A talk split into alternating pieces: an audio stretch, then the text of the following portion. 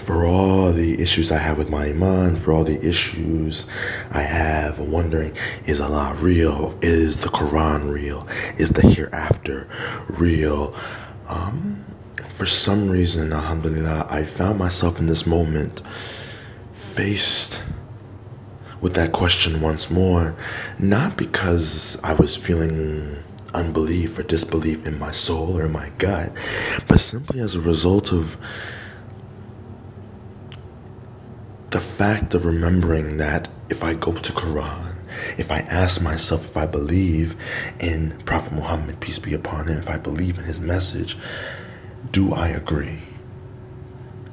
Very simple, very basic fact. Do I, when I pick up the Quran, believe it's the truth? Yes. Why? Mm.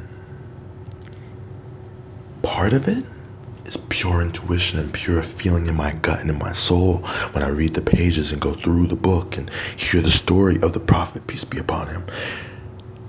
But the other part the other part of it is I very simply just believe in the philosophy and the ideology purported and pushed within the Quran by Allah.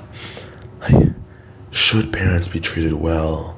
Yes. Why? Because regardless of however they, mm, of course, mm, obviously, mm, people should be treated well. But yes, why? Because inevitably, while it's the truth, while it's the truth that there was so much may have maybe they, they may create may have created so many issues for me personally may have, may have created so much stress for me personally maybe they were insecure and they produced and they pushed that stuff onto me to you whoever's listening whatever it is perhaps so but not only does Allah demand that we treat our kin well and maintain those bonds, but in, in fact, the other part is the fact that they gave birth to us Without them, we couldn't be here.